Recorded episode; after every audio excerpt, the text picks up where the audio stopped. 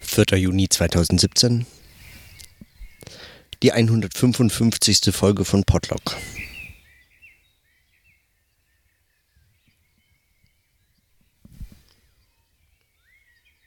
Ich bin immer noch in Nürnberg und ähm, ich hatte Glück mit dem Wetter. Heute, entgegen aller Ankündigungen, war es einfach äh, hervorragend. Nicht zu warm und nicht zu kalt. Und ausreichend Sonne, um draußen zu sein. Und wie man hört, auch jetzt wieder die Aufnahmen begleitet von einem wirklich fast berauschenden Vogelkonzert. Wenn ich das so, wie ich meine Aufnahme eben immer aufnehme und höre, also indem ich meine Kopfhörer aufhab und so äh, direktes Monitoring über die Kopfhörer habe, dann ist diese, dann ist dieses Vogelkonzert nochmal viel abgefahrener eigentlich. Wenn man da sitzt und sich das einfach anhört, dann möglicherweise mit Konzentration und Ruhe und Muße kann man dem viel abgewinnen. Und, äh, und es ist äh, begeisternd, faszinierend und so fort. Aber wenn ich das über die Kopfhörer höre, dann hat es sofort ein, ein, ja, also durch diese technische Vermittlung einen viel unmittelbareren viel unmittelbareres Hörerlebnis. Als würden die für mich singen, so ungefähr. Weil sie sind in meinem Kopfhörer, sie sind dann.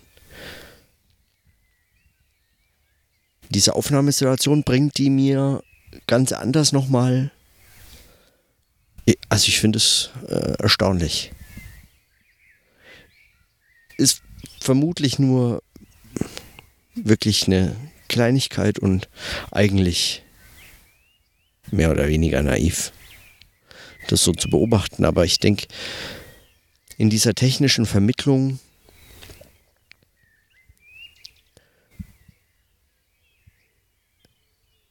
liegt gerade erst diese Möglichkeit der Erfahrung der Unmittelbarkeit und zwar gerade als einer Vermittelter, als eine vermittelte Erfahrung. Unmittelbarkeit als nicht vermittelte Unmittelbarkeit ist gar nicht zu haben in der Art. So ein bisschen scheint mir das durch so ein simples technisches Gerät irgendwie nochmal deutlich sagen, in die Ohren geführt, statt vor Augen. Die Anschaulichkeit wird zur Hörbarkeit eben.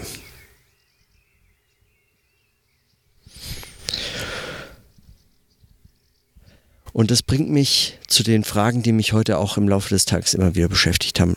Nämlich der Beobachtung, also auch der reflexiven Beobachtung, dass es sich, dass meine Fragen hier immer zentraler eigentlich sich also wirklich sehr stark auf mein Dissertationsprojekt konzentrieren. Sie drehen sich viel enger, viel, sie befassen sich damit viel genauer und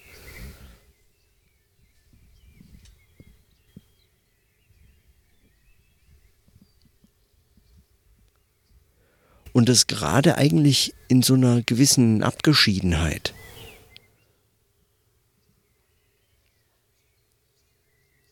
Und klar, für Fragen zur Entsprachlichung und Versprachlichung, um einen Buchtitel von Jens Schlieter zu zitieren. Also wenn bei, bei solchen bei solchen Fragen der Vermittlung in Sprache, dem Denken in Sprache. Da ist äh, so eine gewisse Ruhe und Distanz zu, weiß ich nicht, so einer lärmenden Stadt wie Köln, gerade so einer, also ständig wirklich auch unangenehm, anstrengend, nervig vor sich hin plappernden Stadt, die sich auch noch, äh, weiß Gott, was darauf einbildet, dass sie so plappert.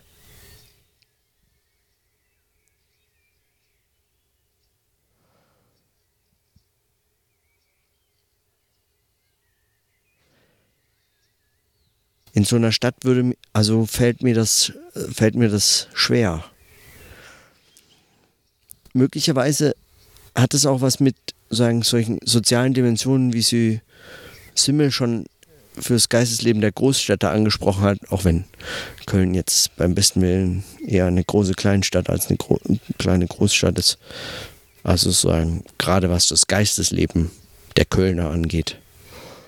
Aber vielleicht hat es trotzdem was damit zu tun, also mit dem, was Simmel dort beobachtet hat, nämlich, nämlich diese seltsame Fremdheit, wechselseitige Fremdheit, die man, die es braucht, damit man überhaupt in so einer Stadt zusammenleben kann, nämlich eben nicht zusammenleben kann, müsste man in einer Stadt leben wie in einem Dorfverbund, würde das alle Möglichkeiten des Sozialen völlig überfordern. Man kann sich weder so gut kennen, noch so sehr aufeinander Rücksicht nehmen, noch so sehr für die kleinen Problemchen und Probleme des anderen, jeweils anderen äh, Lebens äh, interessieren. Das ist unmöglich in der Stadt.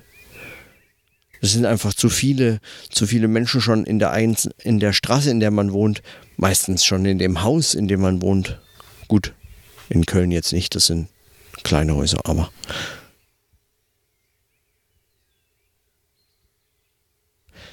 Aminasei nennt das dann Fremdheit als Ressource und sagt im Prinzip genau das gleiche wie Simmel. Nochmal anders und natürlich mit verschiedenen anderen Gedanken noch angereichert. Aber trotzdem, Fremdheit als Ressource in der Stadt, als eine Art von Qualität von eben sozialen Situationen, die sich natürlich, wie soll es auch anders sein, auf das Denken auswirken.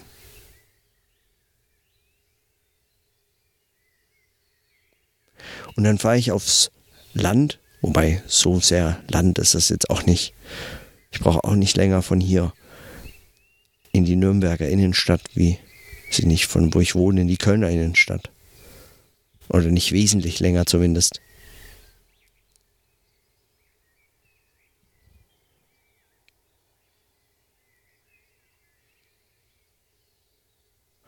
Dann fahre ich hier aufs Land, höre nur noch Vogelgezwitscher, sitze draußen nicht mehr im Büro. Und die Fragen der Vermittlung gewinnen eigentlich aus der Distanz zur Distanzierung der Stadt so eine erstaunliche Nähe.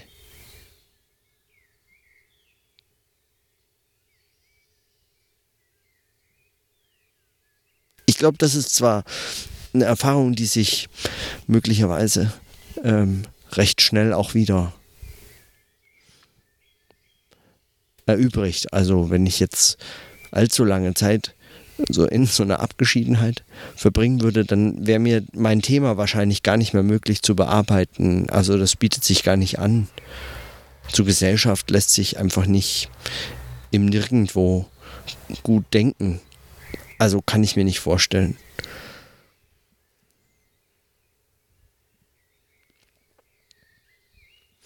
Aber zu so Fragen der Vermittlung und da ist zumindest der Wechsel gut. Und eben diese Distanz zu Distanz schafft Nähe.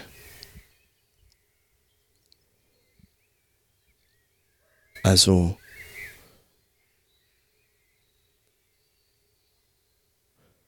So ein bisschen wie eben diese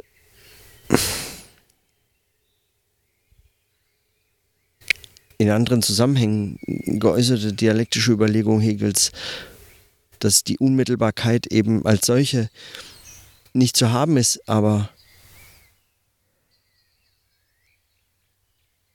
als Aufhebung der Vermittlung schon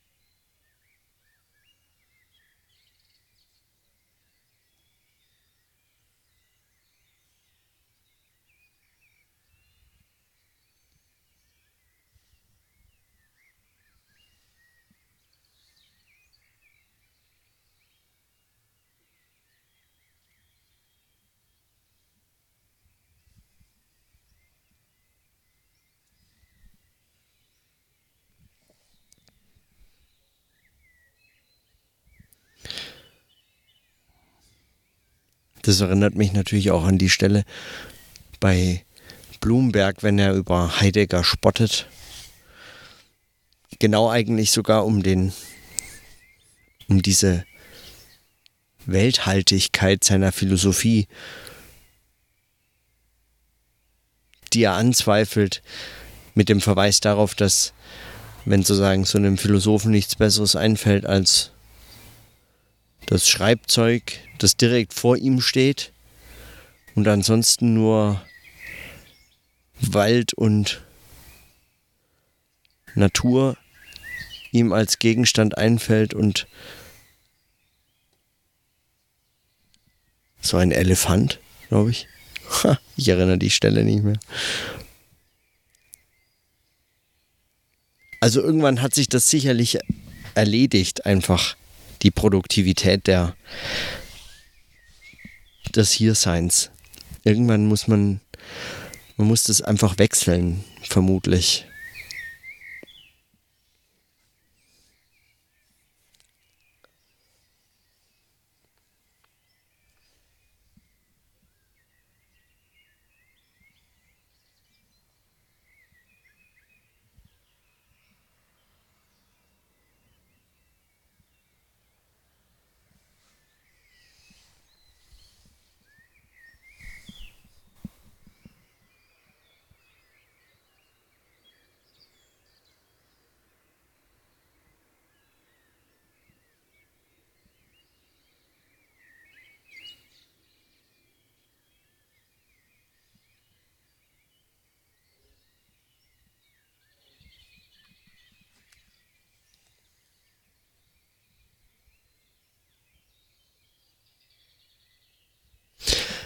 Ich habe übrigens in Miamification weitergelesen. Zwei, drei Tage weitergelesen. Und mich gefragt, inwiefern eigentlich diese Vielzahl der Themen, die da behandelt werden, wirklich in so einer Woche sinnvoll unterkommen. Jetzt mit 155 Folgen Podlog frage ich mich ja schon, ob also vielleicht geht es mal zehn Tage gut, wenn man so, wenn man mit der Herausforderung konf konfrontiert war, eigentlich Urlaub machen zu müssen und dann merkt, man kann eigentlich viel intensiver arbeiten oder zwei Wochen oder drei. Man kann super intensiv arbeiten und man möchte die Zeit eigentlich nutzen und man fängt an und macht's dann geht es gut. Aber bei 155 Folgen, bei 155 Tagen merke ich schon, dass auch diese Tage mal immer wieder so Pausen brauchen. Also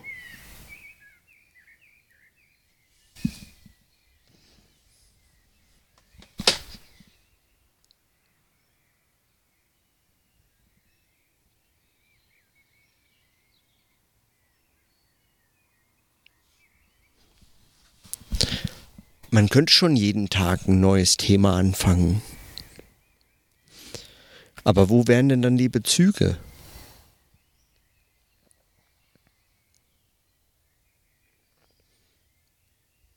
Ich ich mein wiederkehrendes Thema ist natürlich immer wieder der, das, das Podcasten selber oder dieses Medium des täglichen Notierens, dieses, diese Sprachnotizen jeden Tag.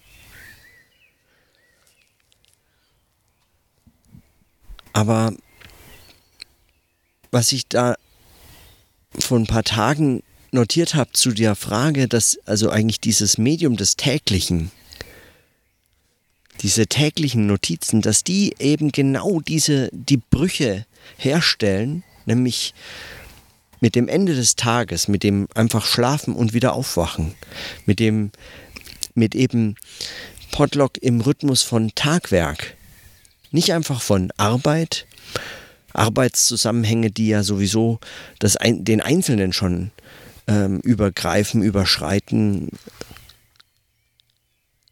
die immer sozial, gesellschaftlich verankert, auch mit beeinflusst und so weiter sind. Und selbst eigentlich den Kontext einer Arbeit, wie beispielsweise eine Arbeit an der Dissertation, eine Arbeit an einem Buch, an einem Text, ein Kunstwerk, ein Auto, ein Haus, was auch immer,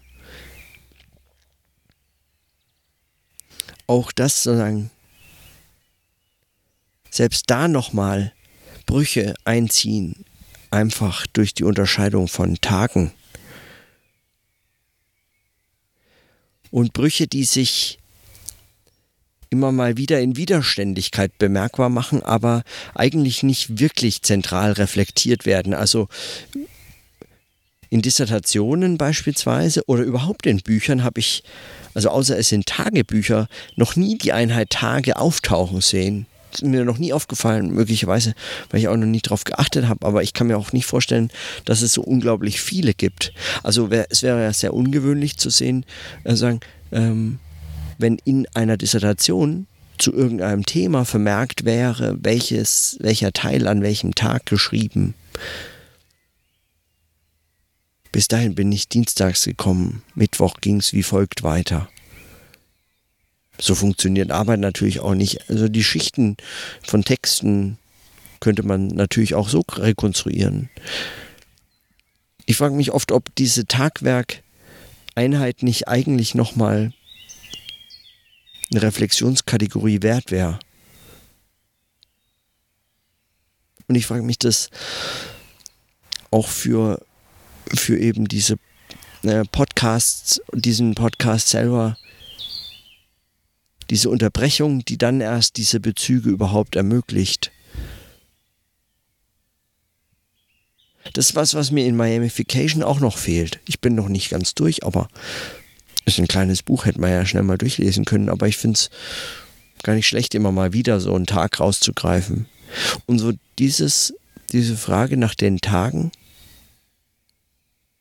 kommt mal auf, aber auch so eher nur als Probleme. Also, hm.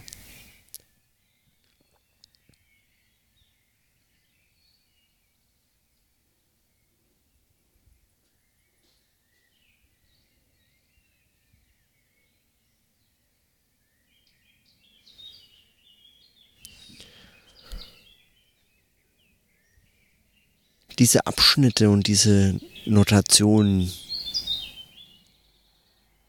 und diese Rhythmen von Notation hat fast schon so, eigentlich schon fast schon sowas wie eine, eigentlich so eine Art musikalische Beschreibung von Arbeit, von Text. Es gibt sozusagen Takte oder ja, möglicherweise auch Sätze, wer weiß. Jahreszeiten können, haben jetzt natürlich erstmal nicht so wahnsinnig viel Auswirkung auf so eine Arbeit, aber auch, also auch nicht keine, also abends länger hell, Tage überhaupt länger hell. Jetzt sitze ich draußen, es ist einfach hell, ich kann, kann lesen, kann lesen und schreiben draußen und es ist äh, deutlich nach neun oder so, während ich das aufnehme solche, solche Fragen, so eine Frage, diese musikalische Beschreibung schon nochmal. spannend einfach. Weil was mich zum Beispiel langweilen, langweilen würde, wäre ja, wenn ich jetzt einfach nur das beschreiben müsste als boah, das Leben, anthropologisch irgendwie, der Mensch, die Natur, der Körper oder so. Das ähm, hielt ich jetzt für ein bisschen schlicht. Also klar spielt das eine Rolle, aber dazu müsste man sich mehr klügere, genauere Gedanken gemacht haben wohingegen diese Vermittlung von Form in, in Notation, in Noten von Musik, die ist noch viel näher eigentlich dran, auch an den Fragen schon. Vielleicht komme ich dann auch eben zu diesem menschlichen, zu der anthropologischen Beschreibung, wenn ich da überhaupt hinkommen sollte, also oder zu der Bedeutung dieser anthropologischen ähm, Bedingungen dieses Arbeitens, dieses Textes, der Notation. Vielleicht komme ich da auch erst hin zur, durch die Aufhebung der verschiedenen Vermittlungen.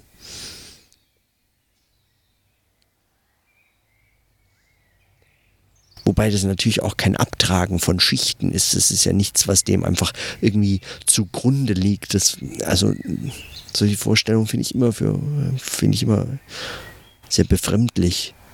Woher speist sich denn diese Idee? Auf welchem Grund ruht denn diese Idee? Also wie plausibel ist denn die Annahme, dass es einen solchen Grund gibt, ohne dass man ihn gezeigt hätte und also da, da das so viel, da sind, verbinden sich so viele Schwierigkeiten mit.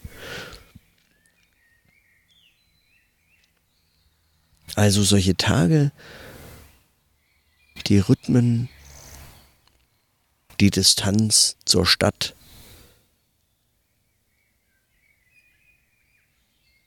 Diese Fragen von Vermittlung.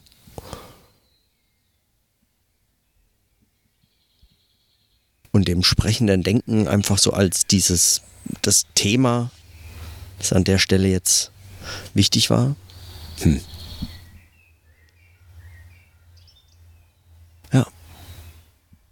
Das waren Fragen heute die mich so beschäftigt haben. Manche davon auch erst jetzt, aber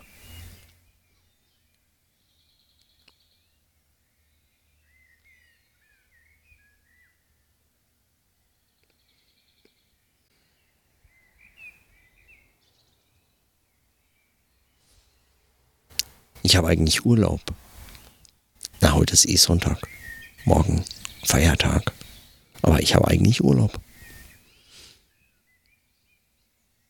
kann man am besten arbeiten unter solchen Bedingungen. Hm? Mal sehen.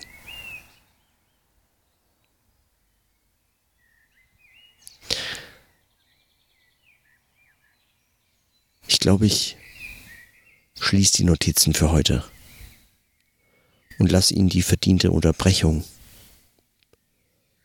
um morgen vielleicht Verbindungen wiederherzustellen. So ein paar verweben sich ja schon immer mehr an Namen, in Themen, in Texten, in Fragen.